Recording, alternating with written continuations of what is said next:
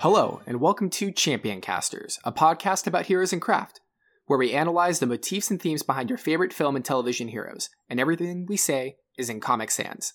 I'm Joseph Tomlin, I'm Michael Ruiz. and welcome to the podcast.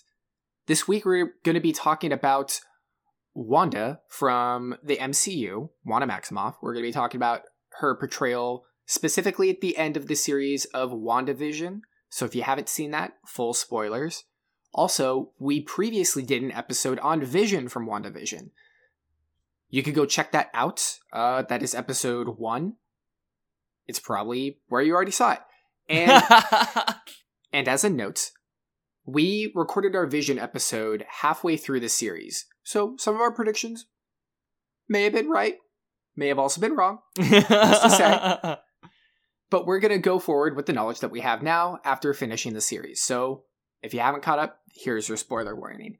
Now that we are beginning the episode, Michael, let me ask you if you were in a television universe, a television sitcom universe, what show would you be in? You see, I would. It's easy to say Malcolm in the Middle because I think I just watched a lot of Malcolm in the Middle growing up.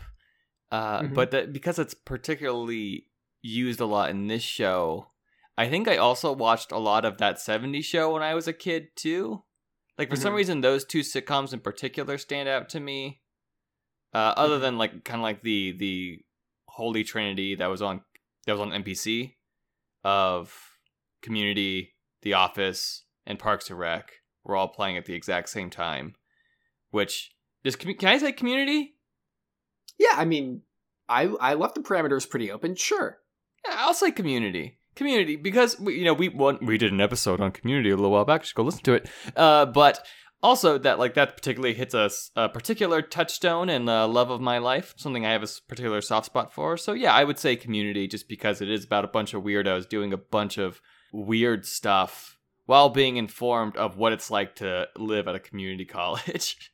How about you? Well, I mean, you stole my answer. For, so, for the sake of variety on this podcast, I have to say something else now. Thanks, no, Dick. you could say community. Um, we could just bo- our answer could both because that means we're there together. That's true.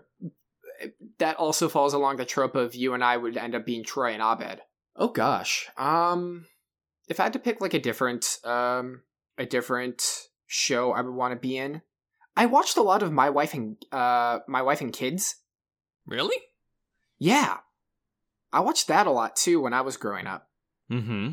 Although I'm not sure if I would want to be in that universe.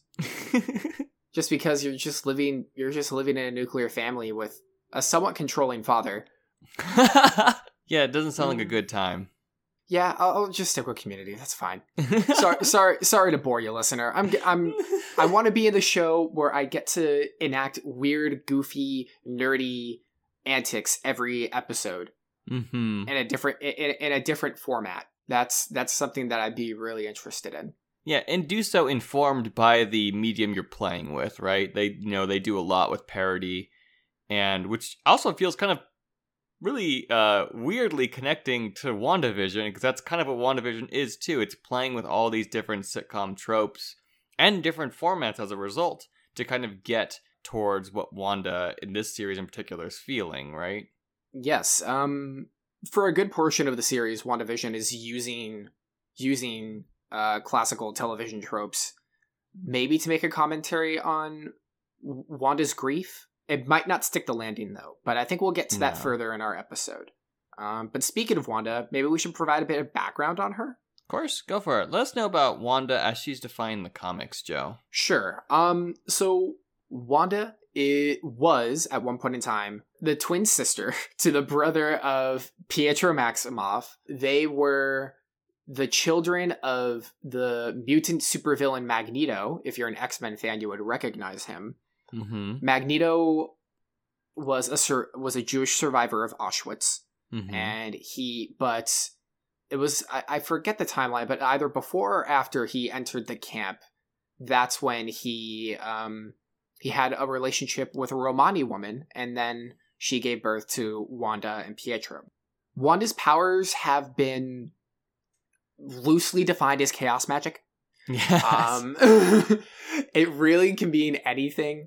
And as time went on, um, you know, because comic books last decades. Um, they're essentially long form soap, soap operas. And as, as time got on, Wanda's powers got more and more powerful. And there were constantly these storylines where Wanda's too powerful and she's going crazy, whatever. Um, yeah, lots of not good stuff in the comic books of just this this person has this kind of uncontrollable ability and they're going to cause lots of harm with it so they need to be removed from removed from their position solely based in like this weird just they're they're that amorphous crazy like whatever that means kind of thing yeah it's a it's a strange sexist trope that's permeated throughout comic books and it kind of repeated itself for a while with wanda but most notably in the early 2000s there was a comic book called house of m uh, m being magneto so in magneto's household with his family uh, and at the end of that comic book, Wanda had decided that she didn't want any more mutants. Mm-hmm. No more mutants, people of her own kind. She wiped out millions of them. It's a complicated storyline. I just gave you the run. That's the general result of that uh, of that storyline, and there is some odd influence of that in this show, WandaVision. Now, getting into the um, the MCU's uh, characterization of Wanda, Wanda is not Jewish or Romani, notably, and instead she is from uh, a fictional Eastern European country called Sokovia. And mm-hmm. instead, she volunteers for uh, the Nazi affiliated Hydra organization as an experimental soldier, where they tap into her already existing power, hinting at the implication of a mutant, but not saying that. There's a lot of legal reasons as to um, why they didn't do that. Technically, yeah. at the time, Fox owned the rights to to mutants, so Magneto isn't mentioned at all, and that's why they had that initially mm-hmm. um, as her as her explanation. So that erased part of her Jewish heritage, but they also erased part of her, her Romani heritage as well by creating Sokovia. It's yeah. not good, um, and neither of us, Michael and I, are authorities on that matter. Um, but there have been quite a few articles and research uh, published about that, so you should go check that out on your own time. Wanda in the MCU has her ambiguous chaos magic powers, and she kind of it, it almost functions as it almost functions as psychic powers. It's mm-hmm. it's telekinesis and um and tele uh, telepathy. She can read people's minds. She can control people's minds. She can move things but there's usually a red aura around them. Her character in the movies, she um, the the story that goes along with that is after she experimented with Hydra, she gained her powers. Her brother died trying to fight with superheroes, so we didn't get uh, Quicksilver in the MCU, and he was killed in the first in the movie he was introduced in. She then um, started a, a romance with Vision that kind of functioned as like not even a B plot, but like a C plot throughout most MCU movies. Yeah.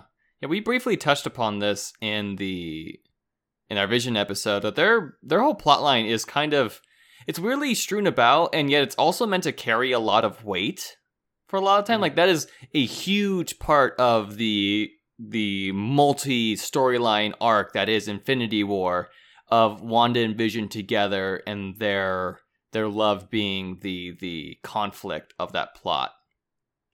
Mm-hmm. And we're we're like meant to be invested in them. Even like I think I think intentionally we're meant to be invested by them by the beginning of this series, right? We're meant to already believe their relationship is a full blown relationship. Yeah, but I think you could probably tell from the way that Michael and I are talking, we don't quite buy it. um, but I mean, actually, I didn't buy it walking into this series. By the end of the series, I felt it. Mm-hmm. Agreed. But um, that is, uh, we'll get to that in a little bit. So after Vision dies in Infinity War, because he has a mind, uh, he has the Mind Stone, one of the Infinity Stones, in his skull. It's ripped out by Thanos, thus making his robot body uh, lifeless. Mm-hmm. Wa- Wanda um, is undergoing a lot of grief, and yeah. she um, she goes to a a neighborhood in New Jersey.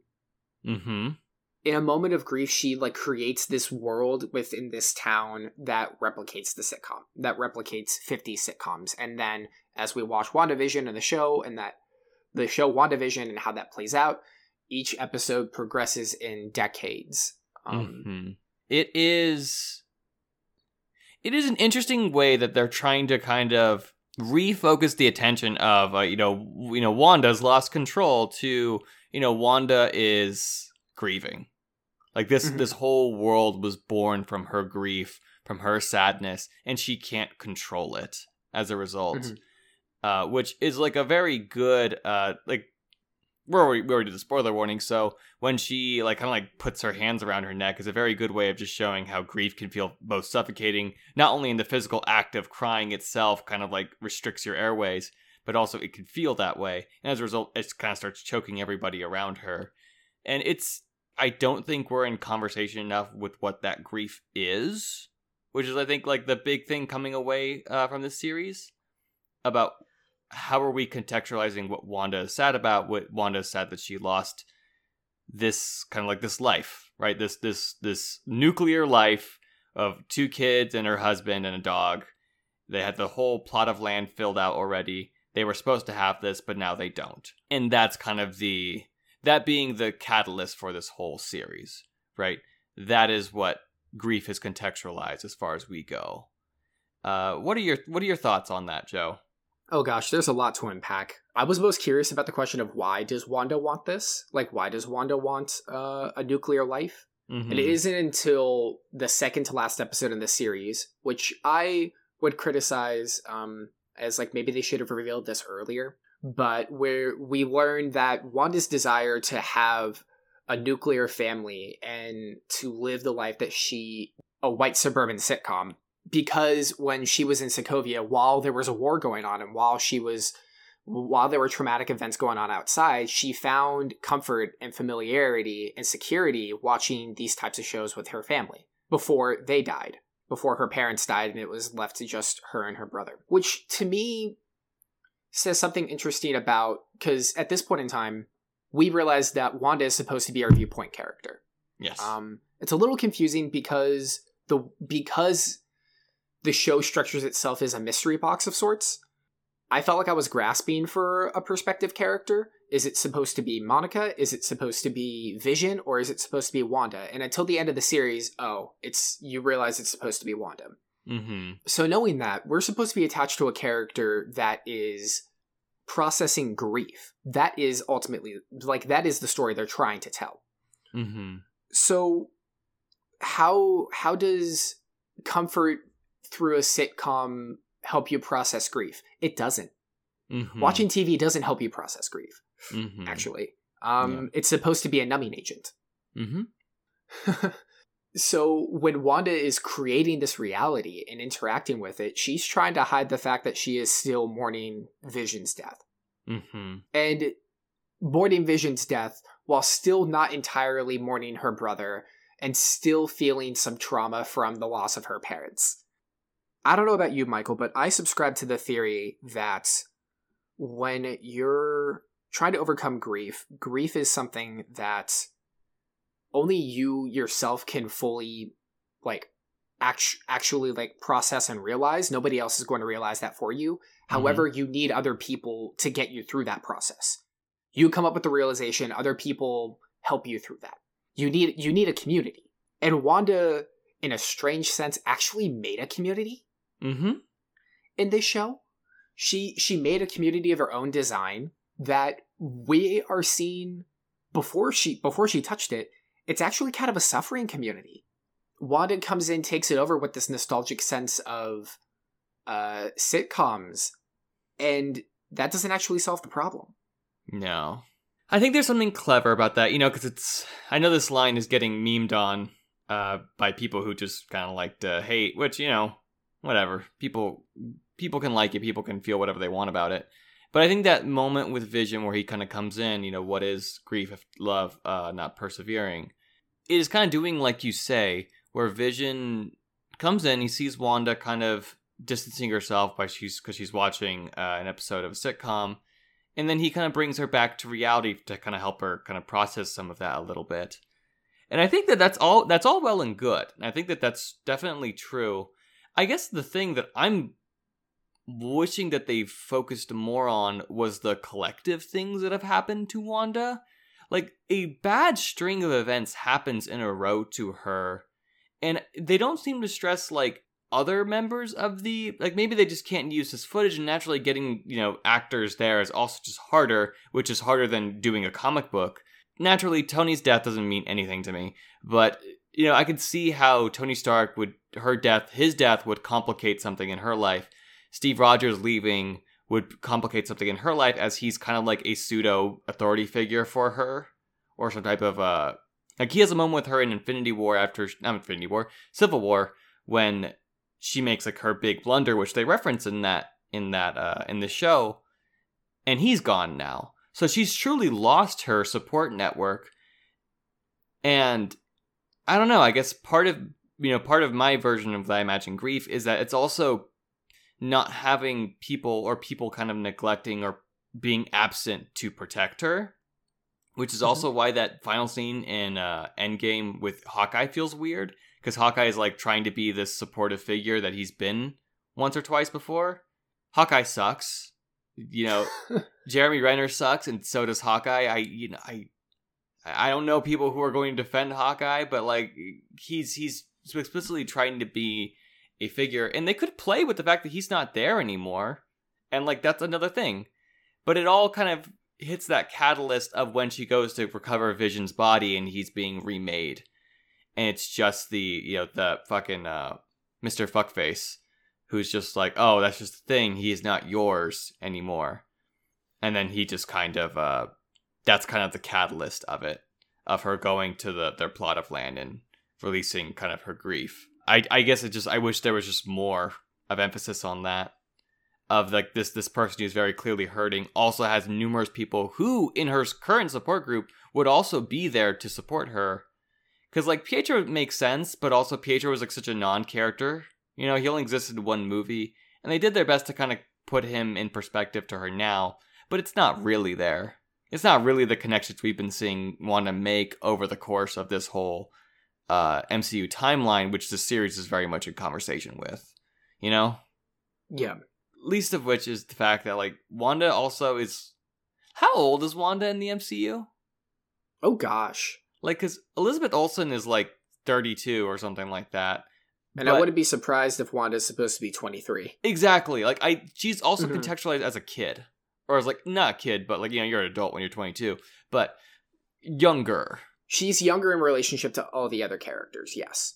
So, I don't know. I feel like they could they could go a little bit harder on on like the people around her but that might force them to be kind of critical of our of our old heroes which doesn't seem like the mcu is ready to do yet no the closest thing we ever got to criticism kind of was iron man but mm-hmm. anytime mm-hmm. they like introduce a storyline or a plot point or a line in which iron man is being criticized he says or does something where he looks or sounds like a badass and whatever um yeah i'll forget all that Yeah. Uh, the only time Iron Man has like genuinely, I think, genuinely been criticized was at the beginning of Endgame. Um, mm-hmm. but but that all being said, this is not an episode about Iron Man. This is an episode about Wanda. Yeah. And to your point about wishing that there were other characters to function as a support system, or if the show referenced that, hey, she had a support system and they're failing her. I think the show like I said, she constructs a com- she actually constructs a community, right? But mm-hmm. it's a mm-hmm. community of people who are giving into her her tendencies to numb that pain, right? Mm-hmm. The only characters who kind of see through that, the three characters we get who see through that are Monica, Monica Rambeau. Mm-hmm. We have Agatha, Agatha Harkness, and the Vision, the Vision she constructed, mm-hmm. um, who we learn is all of her sadness, love, and hope combined into one being. And I thought that scene was cute. But yeah. Um oh, totally. But these these three characters essentially function as her support group. Mm-hmm. For better and for worse. I see the vision being that friend who's too close to the situation to really see outside of it. He he you know, he loves her relentlessly mm-hmm. and mm-hmm. just supports her no matter what. Um, But he's he's he's deep in the woods. He can't see the forest through the trees. Yeah, he's he's well. He's also literally constructed of her, so he has mm-hmm. all of her similar uh It's like he's not Vision, right? Yeah. He's only what Wanda could imagine him to be. Yes, her her basically hopes and dreams for her life with Vision. Um, Mhm. had he survived. And then you have Monica, who is a sense of a, a person outside the situation who can empathize. Yeah. Monica, in the way she is set up at the beginning of the series, I'm like, it seems like Monica is the solution to Wanda's grief. Mm-hmm. Like someone from the outside who understands the situation and can come in and and talk sense. Yeah. And that's kind of shoved aside towards the end of the series. in Mhm. favor of Agatha Harkness, who is someone who sees the quote unquote cold hard truth. Like th- this is what's actually happening. It's like that one person in your life who who tells it like it is, but is actually being more harmful than good. yes. Um, it's like actually you're just kind of an asshole. But yeah, that's kind of what Agatha Harkness comes across to me as. Is like you have these powers. You're the Scarlet Witch. She tells Wanda that this is it. This is what you need to do, and, and this is and this is a shitty thing to do. But Mhm. this is what needs to get done, and that isn't quite healthy. no. As you see, um, as we see in the final episode, she accidentally chokes all the people in the town. Yeah. Um, in that process. Um, Yeah, it's a good. It's like, and also like the idea of her kind of like this is such a basic superhero or supervillain stuff where it's like, oh, I want your power. You know, I want your, you know, I want your speed. but I do think that like on the, the the bare minimum of this person's kind of like stoking your grief to kind of make you feel worse about it. I think your analysis is completely right, Joe, because that's exactly what she's doing to Wanda. She's making her kind of like throw her power around so that she can become stronger. Does that make any sense? No, not really, but it sure works for an action set piece like, Mhm. of, of Captain Harn literally just taking in all of her thing and like absorbing her, leaving her only with her grief in the end. In terms of MCU villains, she's on the she's on the upper tier, but you know that's a that bar is on the ground. That bar is touching the core of the earth. like you know, there's there's there's Killmonger right at the top. There's Vulture a few a few below, and I think actually I would go ahead and put uh, Agatha right alongside Vulture in just that. Do their motivations do they really make sense? Not really, but they sure work for the hero in this case, and for Wanda. Uh, you know, if your villain makes sense to be antagonizing hero in some way, you've already made a better villain than most of the, the villains in the MCU. I don't know what you're talking about. I think Whiplash deserves to be up Get there out of here! Get out of uh, here! MCU villains. God. he wants his bird. All he wants is a bird. All he wants is a bird. But I'm, I'm sorry, I cut you off. Uh, who was your third person? Monica. Monica is a character who Mm-hmm. functions mostly as the voice of reason in the room, someone who can empath- empathize with grief and loss, Mm-hmm. um, and understands the motivations for why um, Wanda did what she did, mm-hmm. and also understands like Wanda's a person with superpowers, and she's young, and she doesn't have control over them. You can't blame her. She didn't want to choke people. She didn't think that she she didn't think that these people were actually trapped in their minds Mm-hmm. witnessing it, she thought that they genuinely felt that way. Uh, mi- mind control logic aside, uh, that still isn't a good conclusion to come to, but still, it's like her intentions aren't um, aren't malicious. Mm-hmm. Their their final beat together does make a lot of sense. I mean, we're gonna get to. I don't want to. This episode isn't about Monica Rambeau. We could talk about how that finale really sidelines her after she becomes and does her big superhero wing that ultimately amounts to very little. Ultimately Yeah. amounts to a boner joke. Like, uh, uh, what? Her final moment with Wanda to be like, "Hey, you know, if I were in your position, I would have done the same fucking thing." And that's and I think that that is getting at that once again, kind of what we're talking about, like the external values, the external forces that kind of force someone into their negative circumstances will always be more important than the individual action, which feels like we're scratching on the right thing. It just we're not in conversation enough to quite earn that. But I do mm-hmm. think it, it is a good line for those two characters to share, and Wanda to kind of like leave to kind of like leave off on understanding that and still wrestling with the fact of what she did because ultimately it, it the series is asking Wanda to feel some type of remorse at the end of it.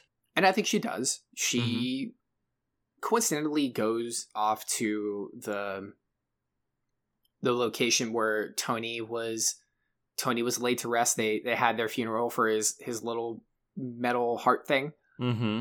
She went off to the to the cabin in the woods, and she's shown to be using her powers, but she's also using her powers to like to like sit and mourn with her grief and mm-hmm. have that, which is good.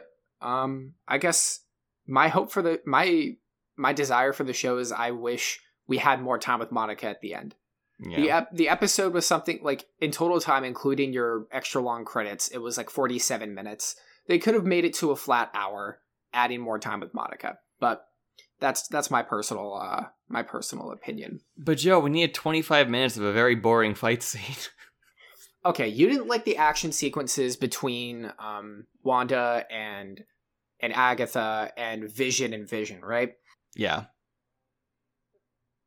I, I was between double vision, twenty twenty vision. Double, yeah. Oh God. Um, I don't want twenty twenty vision anymore. I want twenty twenty gone. Um, but yeah, I thought it was fine. You know, it's kind of hard to to think of Vision action sequences. He's a robot who can shoot a beam out of his head. He's super strong. He's kind of fast, and he can phase through things. Mm-hmm. It's like his, his powers don't have a very um, specific, unique visual flair. When they were fighting and they like threw their hands into each other, like phased their hands into each other to throw and grapple each other, I thought that was fun. When Agatha and and Wanda were fighting, yeah, that I, I wish Agatha personally had a more distinctive power set and mm-hmm. more distinctive visual flair. I didn't yeah. mind Wanda not being so creative because I imagine her at this point in time being one, very exhausted, and two, she's in this status where she's learning about different aspects of her powers. She's mm-hmm. not she's not just a person who has chaos magic and tricks. She is this eth- ethereal scarlet witch. Um, it's kind of a chosen one narrative, and I think we'll get into that in a bit. Yeah, like I, I kind of gave like Wanda a pass for just shooting blue balls and and phasing around and mind controlling things. You know. Mm-hmm. I, I I don't mind that for where her character is supposed to be. Yeah. Yeah. But I will say it was a bit long. Yeah, I think yeah, I think it's fine. I think I think the final bit of just Agatha just kind of like absorbing all of her energy didn't have to be as long as it was. And I, I, I agree that I don't think it's any fault of Wanda's characterization or Wanda's character. I think this is 100% just on the this show became what a Marvel movie is, and it has a fight final fight scene that kind of goes on a little bit too long because the action I guess depending on which movie you're watching, the action choreography is only it can real go it can be real hit or miss. You know, there's a reason why I like the lesser powered heroes because this isn't just unique to Wanda. I think the same thing about Iron Man. I think the same thing about relatively. I even think the same thing about uh, Thor. Like Ragnarok is the one exception because they thought of like, yeah, what are you the god of? The god of uh, fucking uh, thunder. So like, use fucking lightning. but the in the re- and the reason why I find uh, Captain America's fight scenes so much more fun because they just do fun martial arts stuff with the shield. But when Tony's are just kind of beam battles, it's just I don't know, it loses its flair after a while. And I just wish that there was something a little bit more interesting going on than just kind of throwing uh, ethereal balls at one another. This narrative stakes are there enough, but it does, I think, just means that those narrative stakes are enough to match that choreography for long enough. And how do you work with a power set as ethereal and amorphous as Wanda's? I don't know. But I don't know if it was quite this. It could have just it it what I'm really watching because I just wanted more time with feelings, less time with fighting. Mm-hmm. Maybe it means more time for Monica uh, Monica and Wanda. More time for just Wanda to be doing what she's doing at the end of the show of just reading her her Darkhold book. And this is the MCU template as it just stands. We like superheroes because they have cool, fun powers, and but even those, if they don't expand on those for long enough, those will start to look boring after a certain amount of time. you know, it's it's why watching Spider-Man versus Doc Ock is really interesting. Is because you're watching two uh, theoretically eight-legged creatures fight each other, and sometimes it can be bad, and sometimes it can look really cool. It can look like a spider is fighting an octopus. Uh, it just all depends on just it all depends on the choreography of it. But can I just also just complain? They like dead ass uh, talked about the ship of Theseus with with with Vision, and I was Yeah. like, "Are you serious? What are we in like philosophy 101? Like, you could have gone with so many better metaphors. You could have stressed the fact that you're like a computer and your like hardware's moving, and just like the system of your of your memory is not the same, but also it's still out there. We have the cloud. Like, what is the cloud? we have so many different variations, but but we're sticking with this one. I'm not sure if we mentioned this enough in our previous episode about the vision, but yeah, he loves to spout his philosophy. Um, Mhm. And that's very, they kind of use the android metaphor as a means to talk about the human condition a bit. It makes, it makes for some fun dialogue. Not everybody's taken a philosophy 101 class. That's true. It just feels reductive to even what vision is and like Mhm. what that confrontation could be about this battle of the self. And even Hex Vision, which I've seen people uh, generally refer to himself as, recognizing himself as being kind of of Wanda, there could be a conversation there too about like technically your vision, but you've lost, but I'm, you know, I'm the vision that exists for Wanda, and you don't currently have that. Like that could have been a cool, like starry sit down, like floating meeting that they do, which is which could have been once again putting the emphasis back on the grief that Wanda's feeling and the kind of the grief that perseveres throughout this whole show. But no, we're just we're just talking about talking about planks. Yeah, I guess that is another good point. Wanda did not have to deal with the physical body of Vision that much. Mm-hmm.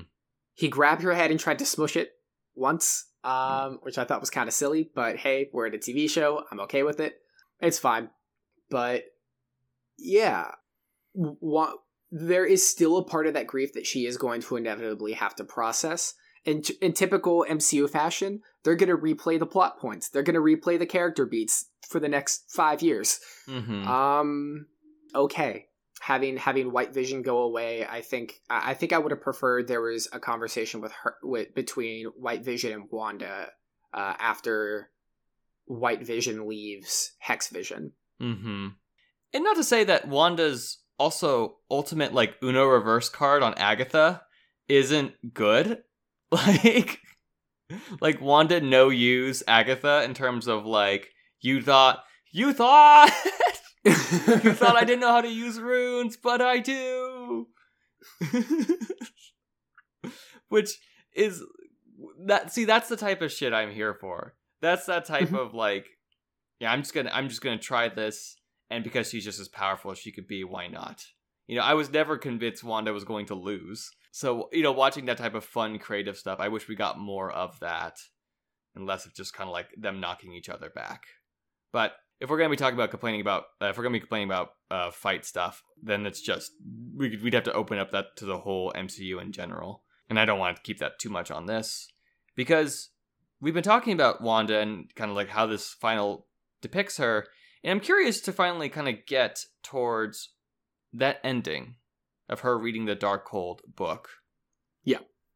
This kind of leaves Wanda in an interesting place. I, I truly, which do you think that they would commit to making Wanda the villain after all of this? No. The MCU and the way that it functions is they want heroes to sell products. Mm-hmm. Mar- Marvel Comics is the same way. The very first crossover event that ever occurred in Marvel Comics was Secret Wars, and it was a means to sell a black Spider-Man costume that had a white spider on it.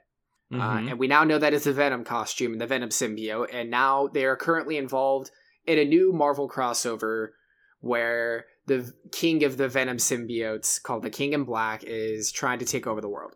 See, the MCU functions the same way as Marvel Comics in that. Like the these the reason why characters change costumes so frequently is so they can get new outfits to sell toys. Those toy deals are pretty lucrative. I don't think they're going to commit to making Wanda a villain because they want her to be a hero. Mm-hmm. because heroes probably sell more than villains unless you're Darth Vader, unless you're Megatron. Uh, and even then, I don't think that's true. Starscream is more popular than Megatron, but that's a, that's a different that's a different thing. Get into a different Um, canon there. Completely different canon. I'm gonna start sounding like that that Parks and Rec bit with um, um with Patton Oswalt, where he's combining all the different nerdy universes. And he's like, and the X Men come in and they save Luke Skywalker. Mhm. Um, but anyway, back to Wanda. No, I don't think they're gonna. I think what we witnessed in this series was Wanda's um closest stint to villainy. That Mhm. we perceive it as villainy, but it actually isn't. I think Wanda as an anti-hero is more likely. Mhm. Wanda as an individual, it seems like right now to me, her motivations are wrapped around her family and Mhm. this desire to want to have a family and to settle down. Being a hero, I think, is secondary to that for her. I see her as an anti hero now. Like a traditionally defined anti hero, not like the Punisher where he murders people. Um, what about you? I agree. I also think that that sounds right. Uh, I will also say too that because we haven't talked about this, maybe we'll move this a little towards the end. That outfit does look cool. Like you know, to sell toys in, Scarlet Witch looks fucking cool at the end of that series. At the end of the series, uh, I do wish the col- the costume was a little more vibrant, but it does have that MCU aesthetic, and you could not like that, and that's totally fine. And I wish the colors just popped a bit more, but I think that like it looks of it looks like a new version of her old costume, as it just kind of has the crown, and has the cape, and it has the color. Like it looks cool. When she when she kind of showed up and she rolled out with it, I was like, you know, damn, you look you look cool, Wanda. That is that's that's a look right there. But in terms of her villainy or heroism, I don't know. Part of me would love to. It's like part of me would love for them to play with it, just because it's like any good villain, right? Maybe it's because I want Wanda to be a Magneto character, or it's Oh like a, a, a character that's a villain, but like over time, everyone's just like, okay, but now we're just figuring out Magneto was right. and so part of me, maybe that's really what I'm hoping for, is I want Wanda to have a similar role. Because it's like, yeah, of course, it, this is all in the the realm of fiction anyway. That it just makes her a more complicated and complex character, in which naturally to me, uh, she'll always be a hero, even if she's in somewhat of an antagonist uh, antagonistic role to whoever her counterpart is. At least I hope that they won't ever make her like full blown mustache twirling. You know, kind of what happens to Scarlet Witch in the comic books, which we talked about at the top of this. Just oh, she's going wild and she's just destroying things for the sake because she just she's just you know gone bananas kind of thing that I that I don't think is interesting. It just takes away the depth. They've done a lot of good work to kind of make Wanda's uh, sadness feel real, and that just puts her in a more interesting place.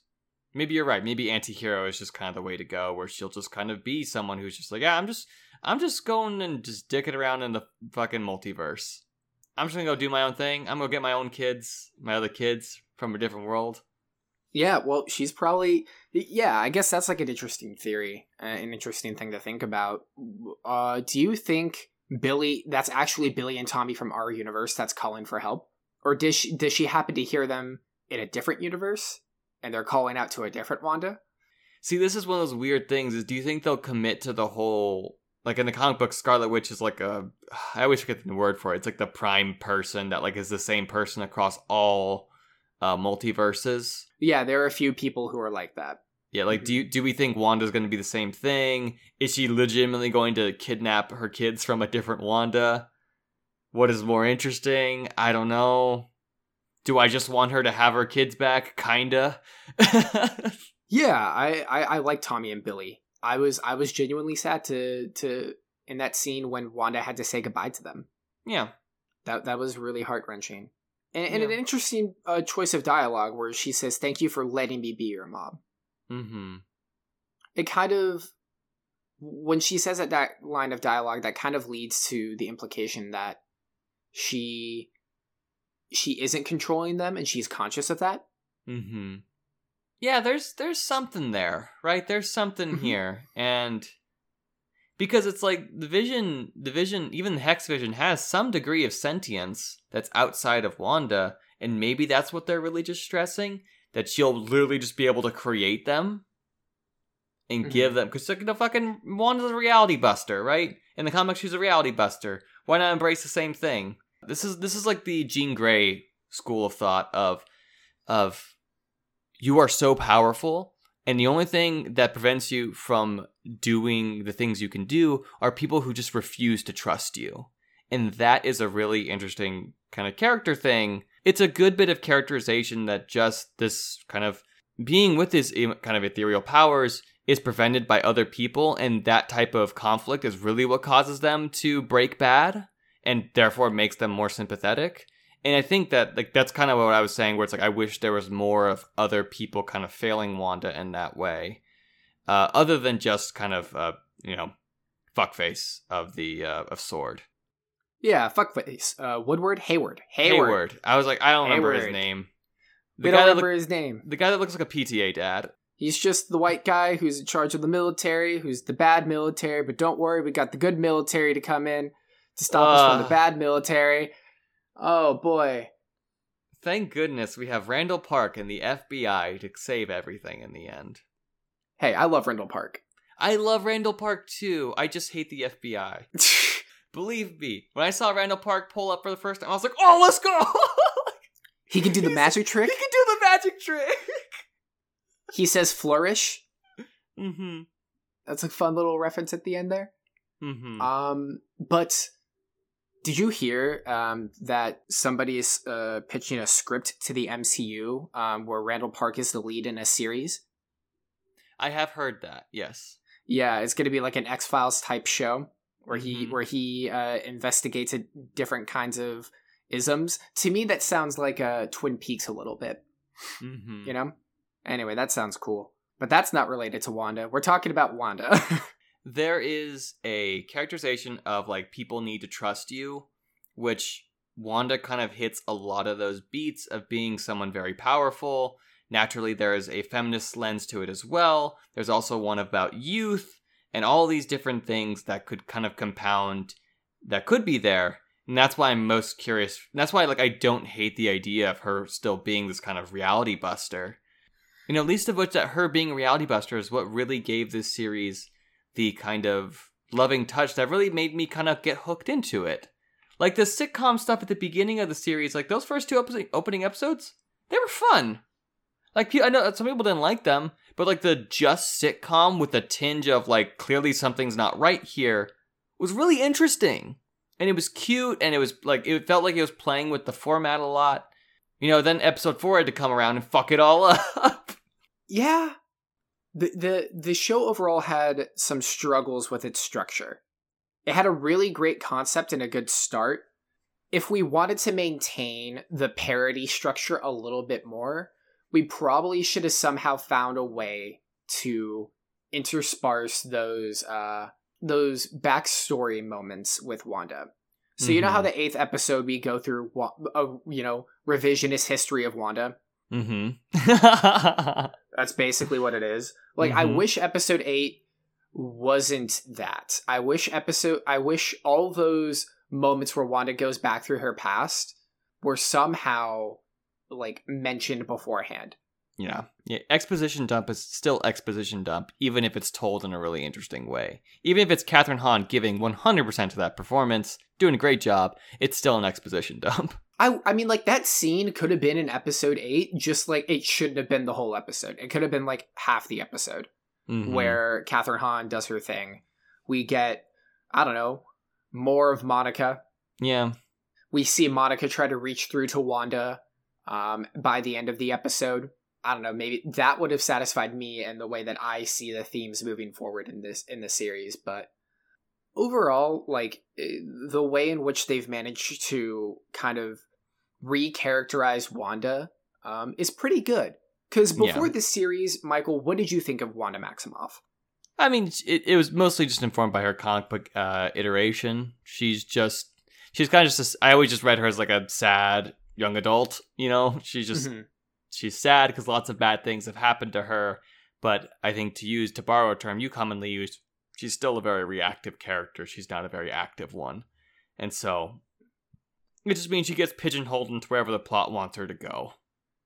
Which, you know, Mhm. naturally feels naturally after all of this feels failing of Elizabeth Olsen and her range and what she could have been doing this entire time. the the complicate uh, the, the the complicated and problematic aspect of Wanda's character aside, um, like the way in which the MCU characterize characterizes Wanda and her history, um, yeah, I think I think all that aside, Elizabeth Olsen does a good job acting as Wanda. The scenes, I I really like the way in which she shows her love and affection for Vision. Mhm. I genuine like it, it's because of Elizabeth Olsen's acting. I was able to buy that. Yes. And also because of the sitcom format too allows like those type of tender moments. You know, we we've talked about this before where sitcoms one, comedy ages like milk. It's just most time comedies suck. And the comedy when you look back on that you'll find yourself cringing at least generally once per episode. But the reason why most people kind of come back to sitcoms is cuz like Wanda does, they're very comfortable and they're very heartwarming. Where bad things don't bad things might happen, but they'll ultimately stay together because of generally some type of American value of family at the end of it. And I think whether it be Parks and Rec or Community or The Office for several people, the jokes might not always land, but you stay back because you like the characters and you like the dynamics that happen. And I think that that's exactly what the series does too. Because they're they're seen when they're walking towards the house with uh, Tommy and Billy and Vision and Wanda holding hands. It does feel like the end of a sitcom where it kind of closes out on this family. It's clearly not the end of their story, it's just end of our audience's time with them. There is that it hits that perfect bittersweetness to it. And when in a, like you said, when when she says goodbye to, to Hex Vision, he says, uh, was it so long, darling? Yeah. It's very sweet. As Wanda herself, I kind of have to say goodbye to it all too. And kind of have to go, you know, in the same way that it feels like to finish watching a show, be like, okay, now it's just eight o'clock p.m. on a Tuesday, and I'm in my feelings. It hits. It hits that. It uses, I think, the sitcom for what it could be good for, which is building that type of warm connection between characters, which is really good. And just you know, once again, like we, we can't say it enough. Elizabeth Olsen's really good at hitting those type of tender moments and that intimacy between the two of them. Yeah, I agree. yeah, So overall, we're, we're winding final down thoughts. Yeah, final thoughts on Wanda Maximoff, the Scarlet Witch of the MCU, uh, as our champion. Do you think that they do a good job uh, with her as a hero? Yes, for the most part, I think so. Like I said, we we I never want to make any of my complaints sound like I'm complaining about her, uh, and like the te- the the attempts towards giving her a more layered, giving her more layers or dimensions. It's just things like we've already talked about of just the structure of the whole show itself, the problems that are largely more of the MCU rather than the character, but naturally as a result they kind of reflect onto her. And this is pretty good. This is a pretty good series. It maybe didn't stick the landing that much, but overall, I think that there are some really good episodes here. This is definitely one of the better MCU properties as a result, and I think Wanda is the reason for it. Wanda as a character does feel like she gets fleshed out a lot here. The depth makes sense. It makes me more sympathetic towards her. It makes me feel like all of the, you know, me me continuously being like Scarlet Witch is cool over the years makes more sense. I feel validated in, in my in my continuous love for Scarlet Witch. So yeah, definitely a solid uh, champion in my book. What about you? This show kind of solidified that for me. I if you had told me, do you think Wa- do you think Wanda Maximoff is a good hero based off of the MCU before this show? I don't think we'd have an episode here. No. Ju- I mean, like it's not that like there isn't enough to go off of for her. Like you had mentioned earlier in the episode, she kind of just comes across as an angsty teen, and now she's just and then a young adult in love, and now it is a young adult experiencing grief and learning to reckon with that. And and and I think that that's an interesting story. D- does it occasionally dip into the tropes of um uh, a woman out of control?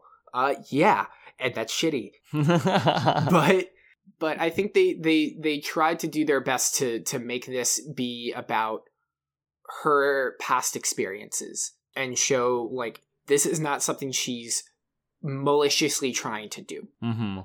We really do empathize and hu- and, humanize her because um, I think part part of that problem is part of the problem with that trope I mentioned is that you're dehumanizing a person. Mm-hmm. So yeah, overall, I, I think the show is pretty good. I think Wanda as a hero is, is or in my interpretation now as an anti-hero is it is compelling enough for me to want to watch whatever the next series is with her. Mm-hmm. If we have WandaVision 2 um or if we have or uh, you know if the sequel is technically Doctor Strange from the Multiverse of Madness, I don't know. We'll we'll see, but yeah, I'm here for for MCU's Wanda. Yeah. Yeah, I I just hope it it all I hope it really just inspires more experimental type of storytelling like this and for them to go even harder with it. I I I know people will not like not everyone will be a fan of it. But goddamn, like once again, those first two episodes were so good. They were so much fun, and I hope they just continue to play with more stuff like that. You know, because I do think that that's uh, where characters like this can really exist at their best. Yeah, it, it is overall a good show. Who would have thought endings were hard? Ask J.J. Abrams. He'll tell you how hard they are. You know what? This is better than Rise of Skywalker, that's for sure. Our our gimmick for our podcast is um uh, you, you wait an hour to somewhere find one of us dunking on Rise of Skywalker. For all you long term hardcore fans who are listening to us, you you'll find it somewhere in each episode. We're gonna do it. You would you would think if we ever did an episode on it, we would somewhere Maybe down the we line. feel catharsis. No, I don't know. It's not done. I'm still sad. I was slighted. yeah, that fucking movie. Uh, also, really talented people in struggling with a structure that doesn't allow them to be as talented as they want to be. Well, thank you much for very much for listening, everyone. This has been a fun decompressing after Joe and I both watched this episode, and we were like, we have so many thoughts. uh, hope they came across to it, I. I hope they made sense to you. Yeah, I, I sure hope so. Yeah, we'll just sit there just making absolutely no sense for, you know, 50 to 55 minutes. Isn't that what podcasting is? Yeah. Yeah. What was what was what was your uh vision meme for podcasting? Oh, um what is podcasting if not conversations persevering? I think that's all that needs to be said about that. Yep. Uh, thank you very much for listening, everyone. Hope you enjoyed the episode, and we will talk to you next week. Okay? Bye. Bye.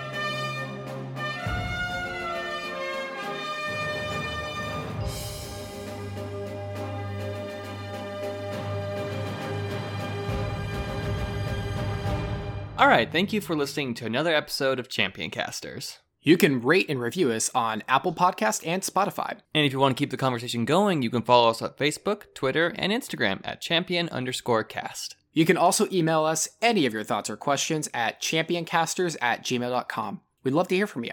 We'd like to give thanks to the following Shan Theobald for our logo artwork, Adam Monroe for our intro and outro music, Joseph Tomlin for managing our social media, and Michael Ruiz for editing our episodes.